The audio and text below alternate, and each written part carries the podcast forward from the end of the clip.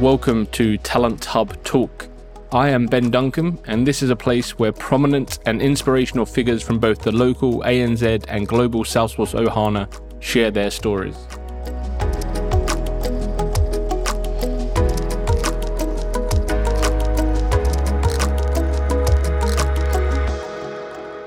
In today's episode, I am joined by Atif Saad. Atif is the CTO and co-founder of SaaS Guru.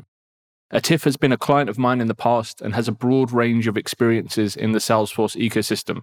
He has worked for an end customer to deliver a Salesforce program, joined a consulting firm as their COO, and helped them scale and realize a sale to a global systems integrator, where he then ran a large Salesforce practice and faced the challenges of team retention and attraction through the COVID period. Now at SaaS Guru, Atif and his team are looking to solve the cloud skills crisis by creating the bridge between learning and certifications. In this episode, Atif shares the insight on his career and all of the things he has experienced during his time in the Salesforce ecosystem, plus what he is most excited about with SaaS Guru. I hope you enjoy the episode. Atif, thank you very much for joining us from what I believe to be a sunny Dubai. It sure is. Thanks for having me, Ben. It's been great in Dubai, actually. So you're over there as a bit of a team-building exercise? Yeah, we're about to launch our mobile app, and we thought it would be much better for us all to be together in the same room. Yeah. So yeah, Dubai became a common ground for all of us. It's our first vacation, so we played hard and we worked hard. We come back home next week, so. Yeah, very nice. Well, we won't go into detail about how much play because everyone listening will be jealous. But yeah, it's great that you're able to get away and I guess see people face to face, having been through, the last couple of years. To actually collaborate with your team face to face must be great. Yeah, absolutely. You don't realize how much you miss being together in the same room after COVID until you are actually in the same room and start collaborating. At least for me, that's been the case. We've all worked remotely for a very long time now, for a good couple of years. And working in the same room has just been phenomenal. Yeah, for sure. I'm glad that we got a chance to do that. Yeah, nice. Well, look, we've got a lot to talk about today. We're going to cover the business you're in now towards the end of the episode. But I'm really keen to hear a bit more about you and your journey and your career to date. So I know you. I've known you for several years, and I know what you've kind of done and the kind of roles you've had. But a lot of listeners won't have come across your career before, and also, I guess we'll be interested in hearing right from the beginning. So when you look back at your earlier career, what did you kind of really want to do? And was tech always something that you saw yourself kind of working with? Tech was always the dream, to be quite honest. If I go back to my early days, as most kids of the 90s that were doing high school in the 90s, we wanted to do tech. Tech was the thing. Computers were just becoming norm. Internet was still shitty and slow, so it was hard. But back in the if I go back in the mid 90s when I was doing my undergrad in US, or trying to at the very least, I saw there used to be this install and inspect factory in Houston where I was studying, and I saw a few of my friends work there, and it became one of those things that I wanted to do the most in life. I wanted to work for a company that built computers, that did computers.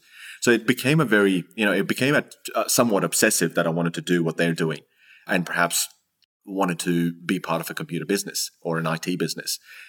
Didn't get a chance to do that in Houston. Fast forward a few years, and I was in Dubai, working in Dubai for a couple of years. That was in the early 2000s.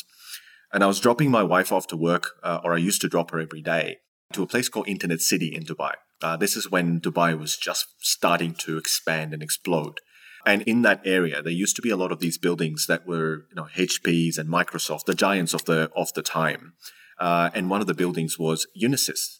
I used to see that building as the Apple of today, like clean white building with red logos on it. And I just wanted to be part of that business. I'd drive past, and I thought, what would it take to be part of this business, right? And Unisys was always in the news at the time. They were doing really great. Again, didn't get a chance in Dubai either to work for IT. And then I landed in Australia a couple of years later. I would have applied for, a good 120, 130 roles or jobs and I would have gotten maybe 4 or 5 interviews out of it. And one of the interviews was in a company in Rhodes, and recruiter didn't tell me which company. So I was just madly trying to get to that business so that I could make that interview with probably $100 in my bank or $50 in my bank. Can't remember now. So we really needed a job. I'd been in Australia for a good couple of months and didn't have the job. The market wasn't like it is today. It wasn't like people knocking on the door and going, do you want work? It was very different back in early 2000s in Australia. So anyways, we got to that building. My wife was 7 months pregnant. We ran from the train station, Rhodes train station, to that building. And as soon as I got to that building, I saw big red Unisys sign on that building. I still didn't believe that I'm in Unisys. I just thought it would be another floor and I would be interviewing with someone else. But I walked into the building. It was the Unisys building. I interviewed with Unisys, and that was history. I worked for Unisys for 10 years after that in multiple roles, did IT, did project management, did operations, you name it. So yeah, I was fortunate, to be honest. My belief out of that is manifestation is real. You have to want something really, really badly. And the way I used to obsess over Unisys and ended up with a job here in Australia with them and worked for them for 10 years is just amazing. So yeah, that's how I started my career in IT. That could have gone horribly wrong, couldn't it? Going to an interview, you don't even know what the company is. Like, luckily it was Unisys, and because if the first question was why do you want to work here, that's great because you could explain why you did. Whereas if it was some other company, you'd have no idea. I agree. I'd literally finished my my assessment with the recruiter. You know, they gave the writing and the reading and all of that sort of stuff. I'd finished that and I was on my way home when she called and she said, listen, I've managed to get you an interview now. Do you want to go and do that? Can you make it? And I'm going, I've gone from the city back to West and I'm going, shit, I'm not going to make it. So I told, and I was only in Australia for 2 months. I had no idea where Rhodes is. How do you get there? How do trains move? So Mrs. went, all right, fine, I'll come with you. And that poor girl, like, she had to run. So, yeah, it would have gone horribly wrong had they asked me that question, but I'm glad she did. Yeah, nice. She did ask me that question and it worked out. Yeah, awesome. And, I think you're right. Obviously, there was something in that, right? The fact that you'd had that vision and goal and then ultimately it worked out. I think you're right around the manifestation. So, obviously, you've been in management roles for quite some time now. And you were interested in tech, but you've gone down that kind of project management, program management and leadership path. Which is different to a lot of the people we've had on the podcast who, went and studied computer science and went down that path. So what was it about management that attracted you? And did you find that you were always a good people manager? I hope so. I think so. The best judge would be the people that I've managed to work with or served, I guess. But to be quite honest, I think people leadership is common sense. That's how I see it anyways. In my early career, People talk about good bosses, bad bosses. And in my early careers, I got a chance to work for some real assholes, to be quite honest. And when you work for someone like that and you want to drive change in perhaps how your life is, one of the things I started to pivot, at least in my own thinking, is I want to be in those shoes, in their shoes, and I want to do better. So, and how do you do better is, in my opinion at least, is to be able to create a better support system so that you stay human is perhaps the easiest part of thinking about it. You don't lose the human part of it and you stay connected to your people. I remember I was, again, in one of those 120 job interviews that I did when I first came to Australia. I interviewed for one of the fast food chains, and the way the restaurant manager communicated the rejection to me, it was heartbreaking. It made me feel so small that I thought, well, surely there's a better way of doing this. And I wanted to be in those shoes and do better. So I guess for me, what drives me is change. What drives me is ability to influence change or inflict change in people's lives for the better, and my own, of course. So yeah, people leadership just became the natural progression of that, where I could do that, affect change, and do better and show that there is a better way. Do you think leadership has changed over the years in the sense that now, people are there's a lot more focus on open communication around like mental health and empathy and things like this compared to what they used to be. So for anyone that's moving into the leadership world now, do they have to have a different set of skills to potentially people in the past, or were good managers empathetic in the past anyway, but just they were the ones that stood out? It has changed. So short answer to your question, I think, yes, 100% it's changed. There's so much acceptance. There's so much dialogue these days to, you know, about things that would otherwise, I guess, in the late 90s would be considered taboo and people won't even raise their voices around it. So yeah, it's 100% changed. And a lot of the leaders today, I don't think will have to go through the struggles of the late 90s, early 2000s. But having said that, even in my experience, like looking back in my 25 odd years of work experience, they weren't all bad. In fact, some of the people that I drove my energy from were amazing leaders, amazing bosses. You know, they became the reason why I am who I am today, when I've achieved success because they decided to invest in me, to give me opportunities, to teach me what they know. So good leaders have always been around. It's not new, but you know, at least people now are more aware of what people leadership is all about and how to affect someone else's career in a positive way. So if someone new was going into people leadership, I think those are the things to think about. Frankly speaking, you invest in other people's lives, in their professional and personal gain and growth. If you're able to do that, the rest of the business will take care of itself. And what I find as a leader, the other advice, I guess, for people that are going into people leadership is know the art. Being able to lead from example or from experience rather than academia is another thing that I find is really, really powerful and really useful for people leaders. They're respected. People like working for someone that knows their work, knows how to guide them and how to deal with them. So those are perhaps a couple of key ones for me is, you know, work for them and equally lead them by example. Yeah, nice. Yeah, that makes a lot of sense. So if we move into the world of Salesforce, like how did you kind of get your break into the Salesforce world? And at that point, you came in as was it a project manager or a program manager? And how did that compare to delivering projects in other fields that you'd worked on before? Salesforce has been perhaps the best thing that's happened to me in my technical career. So I was lucky, right place, right time, to be able to land a program like Salesforce at the time. There was a program kicking off in my previous world for Salesforce Program of Works. Part of that program was implementing a debt recovery platform. And I'd done that in the past. In my previous experience, I'd built a debt recovery platform. In fact, I used to manage a debt team in the mortgage space. So the fact that I had that experience and the fact that I built a product around it gave me an opportunity to lead that program. I asked for it, and the business and the leaders at the time helped invest in both the technology and getting me up to speed on Salesforce. So I was fortunate, just right place, right time. The CIO at the time was really great when it came to enabling teams and enabling the strategy of Salesforce. So I got to learn from him how to think about Salesforce strategy. Salesforce, generally speaking, if I look back and see what projects I've done in the past and how that helped or perhaps different from Salesforce, the one thing that helped, at least in the context of my previous experience, is I've done a lot of object-oriented work in the previous world as well, and a lot of the integration between cores that I'd worked on and delivered on projects. So that was perhaps there was no difference in the way that Salesforce integrates with other platforms and or how the data model works within Salesforce. So that was useful in my previous experience that I could move into the Salesforce world. And one of the things I liked the most, I guess, is in my previous life, I had to worry about things like infrastructure, redundancy, disaster recovery, security, performance, you name it. You have to think about every aspect before you implement a project.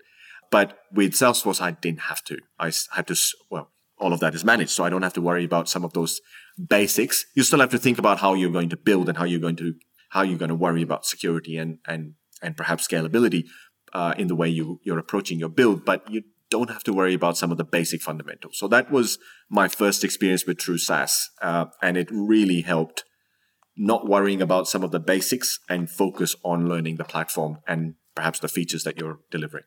Was just out, because I know the company you're working for and I know the kind of timescale, just from a resourcing perspective, when you first moved into the Salesforce world, was it more difficult to attract Salesforce talent than what you'd been used to in other technologies? Not at the time. So if I look back, you know, we're talking now 2015, 16. In general terms, Salesforce talent has been harder to source forward than other tech. Back in 2016, 15, 16, it wasn't as intense as it is now. You're perhaps in the leading space of that. So you understand that space a lot better. So back in 2015, 16, I don't think it was as intense. Nowadays, it's completely nuts. But, yeah. It was hard all the same, even then. And it was a growing platform at the time, right? So at the time, Salesforce and MuleSoft weren't one business. So if you were doing something with Salesforce and MuleSoft, there weren't necessarily any integrations. You had to build everything from ground up. Now, over time, things have just become even more, perhaps easier in that context, that you are probably going to get someone that understands both. Mm-hmm. So you spent a period of time with that company working on a transformation, and then your next move was into the consulting world. So what was it that attracted you to consulting? And the role that you took on, I think straight away, was the COO role, right? Yes. So consulting is what I did, right? At Unisys, that's what their business was. It's all I did for 10 odd years, both in the ITO and BPO space, particularly BPO. When I left Unisys, I took a gap year and I traveled around Australia with my family for a while. And, that gave me some time to think about what I want to do next. And what I wanted to do next is not do consulting, because I'd done it for 10 years and I wanted to be in the customer's shoes. And to me, at least, grass is greener on the other side, or was greener on the other side. So when I came back, I wanted to be on the customer side, and I got a chance to work on that. After delivering that program of works at Salesforce programs of work, what I perhaps realized is the reason I grew fast in Unisys at the time is because I had an opportunity to work on different projects, that I had opportunity to work on different clients. I had an opportunity to interact with different businesses. When you work for a customer side, you don't necessarily have that. You know, at least not to the extent of what you get in an SI or consulting business. So that's what attracted me back to consulting. I just wanted to go back because I knew that growth was better. I was learning a lot more. And that's how I ended up back in consulting. The COO role was more around delivery operations, and it was perhaps one of the most rewarding and the hardest role I've ever done. As a COO, I'm an advisor to my customers. I'm responsible for delivering the promise. I'm also the escalation point. I'm also the people leader. I'm also there to drive new improvements, change ways of working, all the while still trying to manage and hire people for growth. And especially in a business like SaaS Focus that was growing 50%, 60% year on year, at one point 100% year on year, the keeping up with the talent acquisition was equally a harder challenge. So yeah, it stretched me big, but I enjoyed it. I enjoyed every second of it. I think I got a chance to grow in that business a lot, and a lot of the previous experience. It felt like everything was lining up for that event, for that moment in my life when I was offered the CEO role.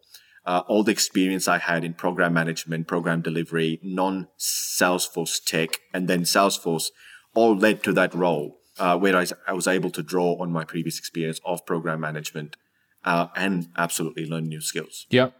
And that company was acquired, and I think companies being acquired isn't abnormal in the Salesforce ecosystem, but they sometimes just kind of seem to happen, right? So for people that are in the market and might not be working for the partner that's being acquired, or even sometimes people that are working for the partner that's being acquired, sometimes they kind of don't see what goes on behind that, the groundwork to that point. So what is the process typically like for a company being acquired? Like, what goes into that behind the scenes before the announcement's made? This was my third acquisition. So this wasn't my first acquisition gig. In the past 15 odd years, I'd gone through three different businesses that were acquired by someone else. So I was used to that already. And it was one of the reasons why I was brought on board in SaaS Focus as well, that, that was always the intent, and therefore be part of the journey and look at what are some of the foundations that we need to establish then for the acquisition. The real challenge, I think, what people don't see behind the scenes is outside of the acquisition activities forget the contractuals and the commercials. There's tons of painstaking work that goes in, and an army of people that are trying to align business processes, cultures, delegations, structures. And each aspect of this takes weeks, takes people time to be able to align on and agree on the different aspects. So for example, if you look at a large organization's most large organizations are hierarchical. You know, they'll have senior manager, associate directors, that level of hierarchy that has different pay grades, different perks, and so on and so forth. When you look at a business that is being acquired, mostly they won't have that. There will be a very flat structure. So just being able to align each person to that grade or to that level takes weeks of effort. You know, it's not just about some data that is used, but it's also about management overlays to consider what are some of the things that we should consider for people and not, to be able to eventually come up with this person goes here. And, you know, 9 out of 10 times it works, but then 1 out of 10 times it won't work. And that requires more discussions, I guess more exceptions handling. And that's just one example. If I look at another example would be a decision matrix. How a boutique business would make decisions would be literally people walking up to the CEO, COO, whoever, or your leader in general, have a conversation, a decision's made on the spot. In a larger business, in a GSI type business, those decisions don't necessarily get made by one person. There are multiple delegations that are given to people. And then you have to kind of step back and consider how do you ensure you don't stifle the leadership that is being acquired and yet still keep them within the realms of the delegation matrix that is within the existing organization, right? So those are just a couple of examples to give you a little bit of a flavor of what are some of the things that we have to go through to be able to land on, you know, yes, now it's going to work, and this is how we will integrate with the business that is acquired. And these conversations are typically happening quite often, right? So we obviously see a couple of companies be acquired a year, but there's kind of ongoing discussions behind the scenes, right? Where, there'll be someone that's looking to make an acquisition, and there's companies out there that are open to being acquired, but the timing might just not be right. And then all of a sudden it is right. Mm. And then the delegation of people turn up to go through all of the documentation and go through all the financials and so on, and then eventually the deal is made. But there's kind of people having discussions all the time. Yeah, absolutely. And I would say, without speculating on others, but the first conversations never are the ones that actually result in the acquisition, at least not generally speaking. Most of the smaller boutiques will be talking to multiple people, or multiple organizations will be approaching them over a course of a few years. Some work, some don't. And at least for us, some of the thinking was around culture fitment. And, hands down to the team that actually did the acquisition, that actually did the integration work. They did a really phenomenal job for us. The due diligence includes, is there a cultural alignment with the business that we're about to merge with? And if the answer is yes, then at least, you kind of take the team that you have and integrate them, okay? But if there isn't, culturally speaking, they're so different, then it's just not going to work. And I've seen some really horrible examples of integrations and acquisitions, and some good examples, including SaaS Focus. So yeah, absolutely. Those conversations happen long before, I guess, any documentation is signed and the deal is done. And what makes a company valuable? Is it the people? Is it the track record? Is it the client base? Like what? Because you see some of these acquisitions where then people leave straight away, and you think to yourself, well, were they acquiring that business because of those people, or is it just the brand? And I guess it all comes together, right? But is it predominantly the people in the team that put the value to the acquisition? 100%. Like you said, there are obviously multiple things that make a business valuable, but a services business is nothing but people. So yeah, absolutely. When a business is being acquired, they're acquiring the business because they believe in the people's ability to grow that business, and having seen that track record of that growth is the reason why someone would buy any business, I guess. But in services business, when you don't have a product behind you per se, that you are providing services, those services are at the back of the people that are part of that business. So if you were looking at one answer, then it would be absolutely the people. Yeah. Okay. Yeah. Which is, and then that's why the merge and, having that culture right is so important, because otherwise that's when we see people kind of upping and leaving within weeks of an acquisition going through. Yeah. And you know, the example that I gave you for when we're trying to integrate people and trying to work out which grade they go on and stuff.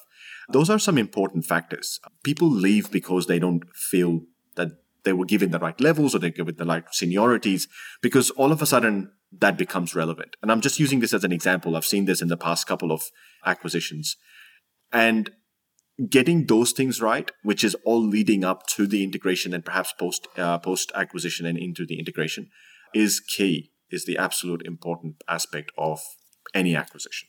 Mm-hmm. So again, we'll continue focusing on partners, because at the moment, everyone seems to be growing, right? Everyone's hiring, everyone's predicting growth.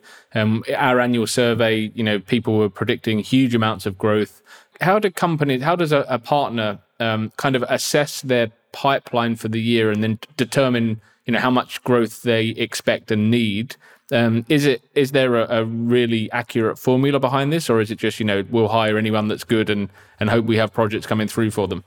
Yeah, we could spend hours on this point, but we won't. The honest truth is there is no magic formula, and if there was one, and I can walk you through at least my thought process around it as in SaaS Focus.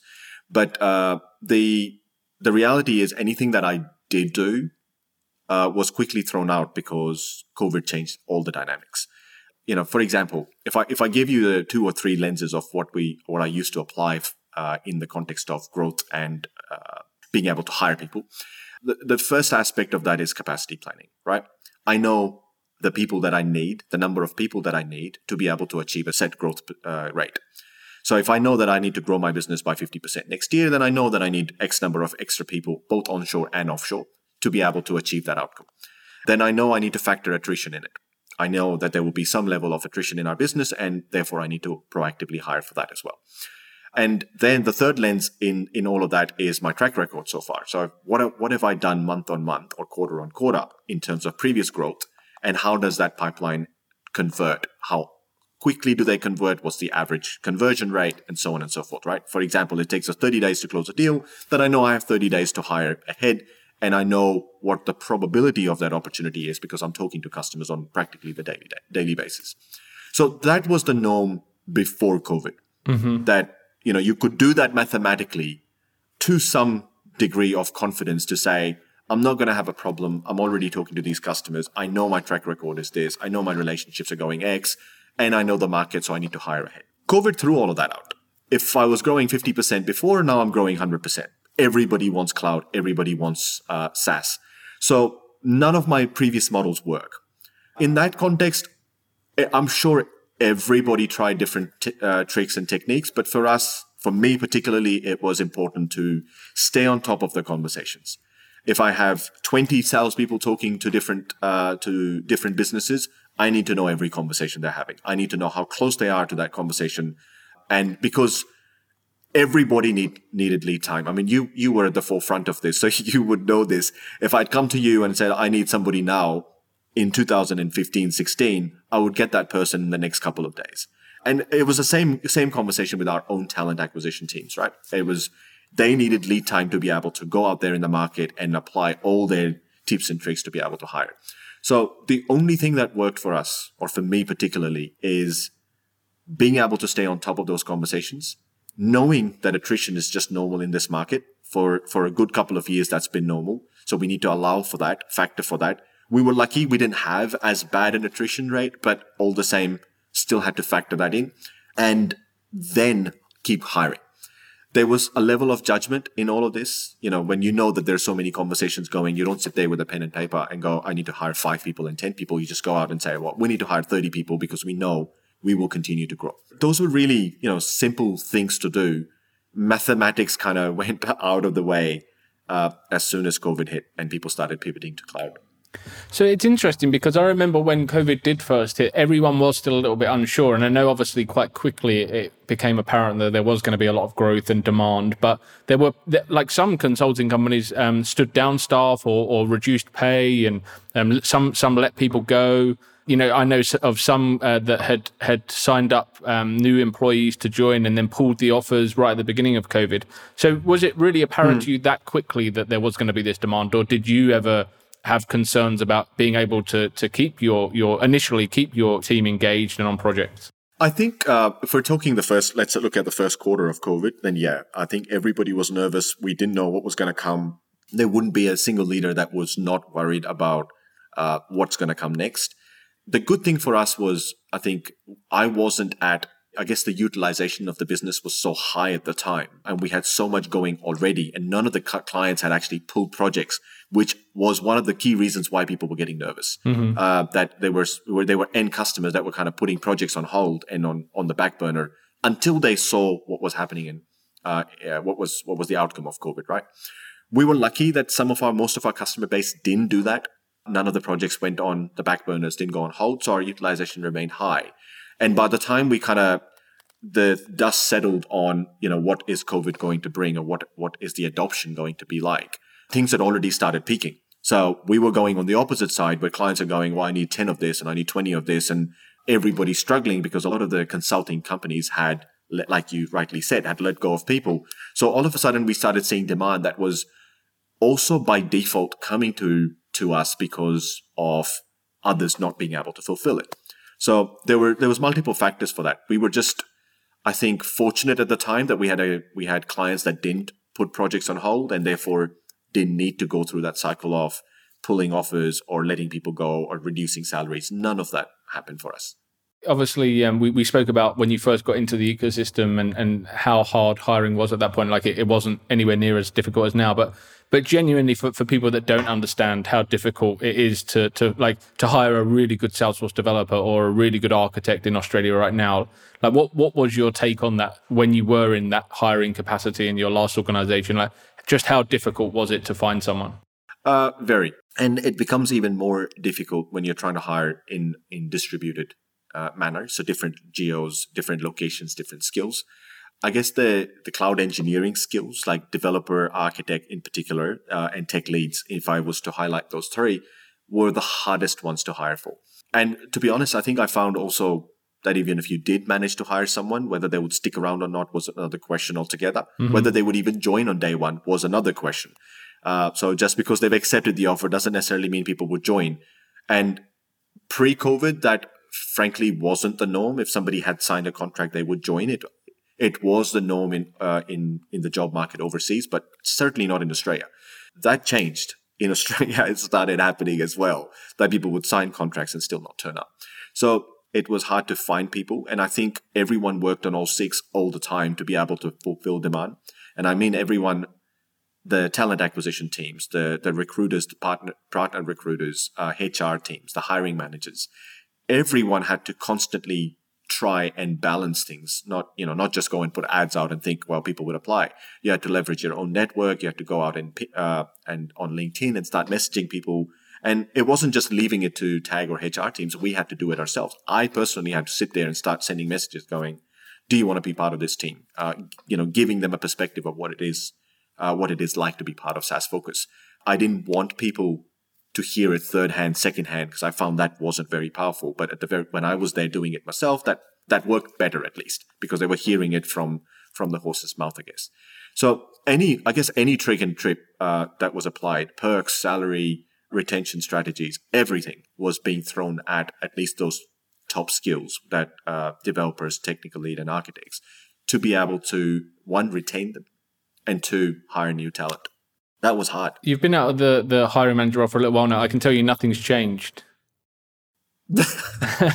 Us recruiters say that we have the hardest sales job in the world because it's the only sales role where the product candidates can say no. You sell an IT solution and there's nowhere the solution pulls out. It might not be the right solution, but at least it says yes, Yeah. Whereas, that's been the biggest challenge is that kind of commitment issue and, finding people that are true to their word. And, we've seen all sorts of crazy things over the last few years, like people working multiple contract roles, being paid by two companies at the same time. Like it kind of turned into the Wild West. I agree, mate. I agree. Last 2 years have been interesting, an eye-opener, to be honest, and how some people, I shouldn't generalize, but how some people have reacted to that, two jobs. Yes, okay, I will do both. Because you're working from home, I guess that there's no aspect of being in the office. Yeah. People have taken advantage of that. Rightly or wrongly, I won't debate it, but yeah, it's been an interesting ride, I'm sure. And for you, I'm sure, and on most recruiters, to be honest, one of the things that and I think it's the most underrated, untalked about, I should say, is the stress or the mental health stress that this period has particularly taken on those that are, frankly, in your shoes, in hiring shoes, in talent acquisition roles or in HR roles. They've worked tirelessly because the demand hasn't gone away. Yeah. And the behavior of those that are wanting to join businesses has changed. There is no precedence of it unless you've come from a country that already had that previously. So it's kudos to everybody. And I was lucky, and I have to say this, I was lucky that I had the best team ever that supported me in that time. Otherwise, I would have just gone mad. But it would have been hard for most people in those shoes like yourselves. Yeah, and I think the good thing from a recruitment perspective to come out of this period is I think talent acquisition as a function now has a seat at the table within a business. Like not just external providers, but that talent acquisition internal function is seen as more than just a function that finds people for roles. And I think that's it's valued a lot more because no business can grow without talent, and talent isn't just putting an advert on a job board. There is a real strategy behind that from way before you hire right through to retention and offboarding people. So I think that's definitely the perception of the role of a recruiter within a business has changed. 100%. I couldn't agree more. So SaaS Guru, so your new venture, you've stepped out of the world of consulting and you've taken on a new challenge with a new startup business. So what was it that really excited you about the vision of SaaS Guru? Driving change. That's if I was to call out one thing, it's driving change. I talked about it earlier as well. For me, what drives me is being able to affect change and knowing that I'm part of a business whose entire mission is about changing the way education is being perceived, particularly technology education is being handled today, is what excites me. It's what that gets me out of bed every morning. The industry that SaaS Guru is in, the edtech industry, I believe is at a cusp of major overhaul. We've seen a lot of micro innovation in this space, but none at a macro innovation level. We've gone from classroom type training and certification prep to MOOCs type, where it's all online based. But so, and that's why I call it micro innovation, but not necessarily anything that has been major, where the way we are training people or we are getting them ready for a job, which is the end outcome of all of this, hasn't changed a whole lot. People are still trying to work out what courses they need to go through, what should they do. So yeah, that's really making it accessible for everyone and changing the way training currently works in the edtech space is what excites me. And that's the reason why I started the business. Having worked for a major global brands, Cognizant, Unisys back in the day, and obviously having experienced the kind of bigger end of town and the more kind of, I guess, lots of red tape, I would imagine, decisions take a lot longer to be approved or to go through. What's it like now going into that kind of startup world where everything's new and, everyone's kind of looking to make a huge impact? Really great. Yeah, it's very different to the larger organization type roles. But I like the hustle of startup. I like the fact that if I'm not physically busy, I'm mentally busy nonstop. And you wake up with an idea, and it's genuinely speaking, that's what it is. I wake up every morning going, shit, we could try this. Why don't we try this? And then you end up with a list of things that you want to do. You're learning new skills every day. You want to try new things all the time. And the only thing that you can't do is stretch any further. So just because you've got a list 10 mile long doesn't necessarily mean I can do all of it. So, ruthless prioritization and discipline perhaps are the two best friends that I now have. What I enjoy about, I guess, the SaaS Guru as a business, as a brand, is the fact that I get a sense of purpose in my bones, if that makes any sense. It's so different to being in a larger organization that I can wake up in the morning, I can think of something, and I can try and experiment with that right now, right there, is what I enjoy the most. Absolutely. And you've touched on the kind of skills that are difficult to find in the Salesforce ecosystem, but what are you seeing as the biggest, I guess, the biggest gaps and the biggest challenges to recruit for businesses across the board? And how are SaaS Guru playing a role to solve that problem? Good question. When we talk about talent in general terms, right, forgetting the depth of it, if we just look at it at a 50,000 feet, that talent just doesn't exist. So we need to find how to create that talent. That is the basic problem. I think about this a lot only because I guess I'm in a business that I need to. There are a lot of hiring managers, a lot of people in larger businesses that still think of talent in the same traditional way that they were thinking a few years ago. We're still looking for number of years of experience. We're still looking for, what previous jobs have they had? Have they got a specific skill set before we would even hire? And it's on their resume, yes or no. And the exclusion criteria still exists. Some resumes are just not even being assessed. They don't even get a seat at the table the first time around because their resumes are kind of filtered out. I don't understand why that part is not evolving, knowing that there is such shortage in skills. The natural aspect of that would be let's find where the next talent is. And the next talent is either those that are pivoting their careers and wanting to get into, I'm using Salesforce as an example, but wanting to get into Salesforce, or they are grads coming out of universities, and even better, they're sitting in high schools today. That's the only places we can get people from. So the fact that that exclusion criteria still exist, frankly, disappoints me as a cohort of IT, as leaders in IT. We should do different. We should do better. We can change this dynamic of shortage of skills, but we need to all do our part in that. So that's, I guess, just at a macro level. In terms of shortage of skills, all cloud engineering, developers, architects are in high demand, and that's just across the board. You look at Salesforce, you look at AWS, you look at ServiceNow, you look at GCP, Azure, you name it. Every technology, because we're now covering multi-technologies in SaaS Guru in terms of training and enablement, I'm kind of seeing the same problem everywhere. And the way I'm approaching it at the moment is short-term goals and long-term goals, right? Short-term goals, if you think about what's needed right now, is there are three things. People need certs. That just it is still the step into their first job. Cert prep space in its entirety is vastly ignored. People are still there. You've got a scale of either I'm going to help someone go through certification, or worse, unethically, they'll take dumps and then try and learn from that.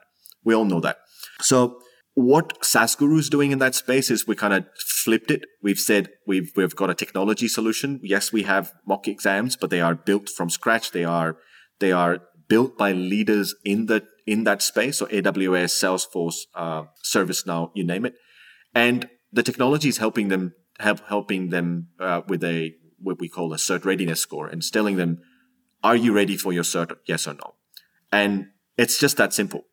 Some smarts, some AI that's driving that logic, of course, but at the end of the day, we've got a 98% success rate. So if our platform says you're ready, 98% chance that you are actually going to pass the certification.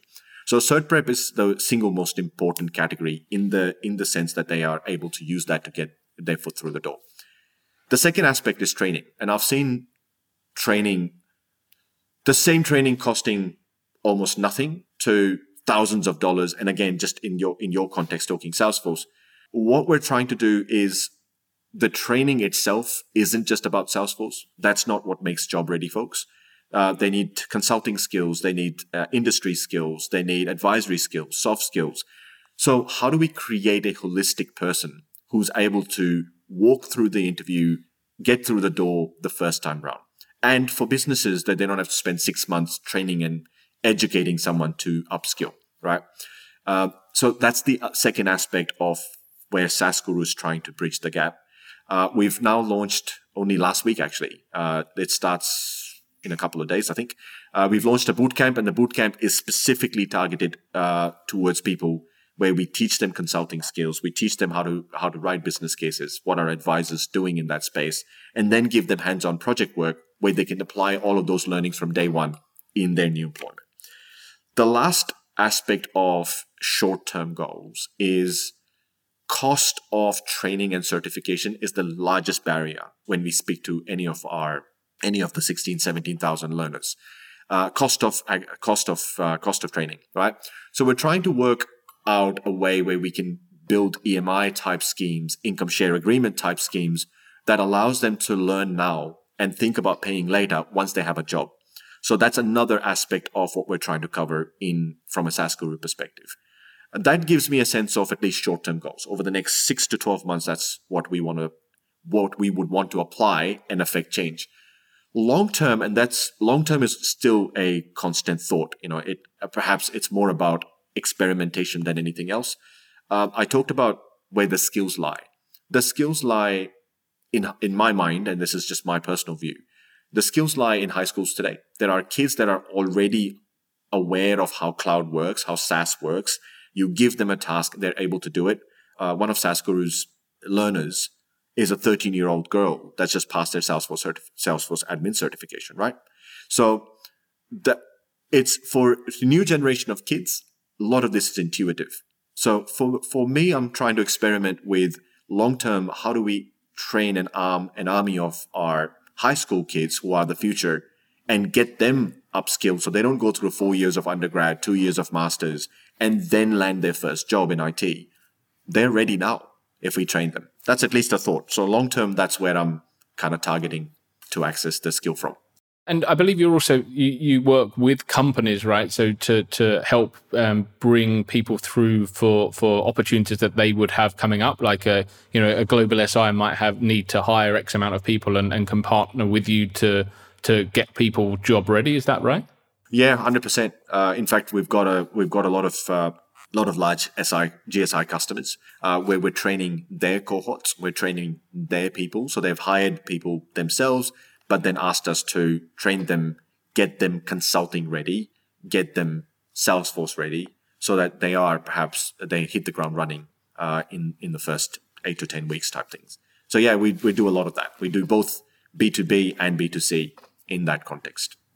Yeah, amazing. So if there's anyone listening that is kind of interested in exploring that further, be that B2B or B2C, where's the best place to find you and to reach out? So saasguru.co, www.saasguru.co.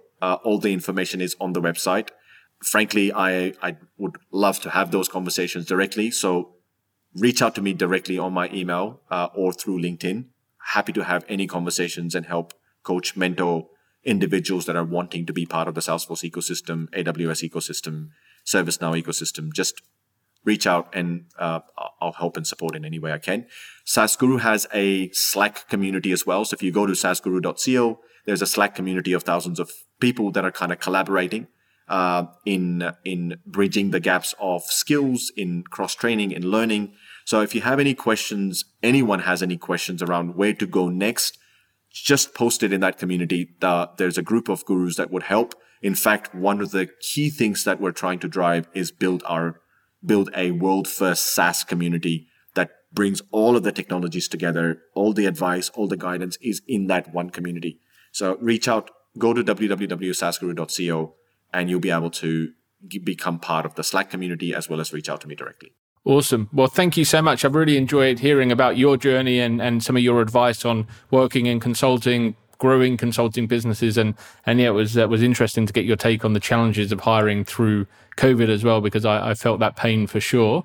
And really exciting to see the growth and future endeavors of SaaS Guru and some big lofty goals to achieve. So looking forward to seeing you hit them. Thanks, mate. I really appreciate you having me here. Thank you very much.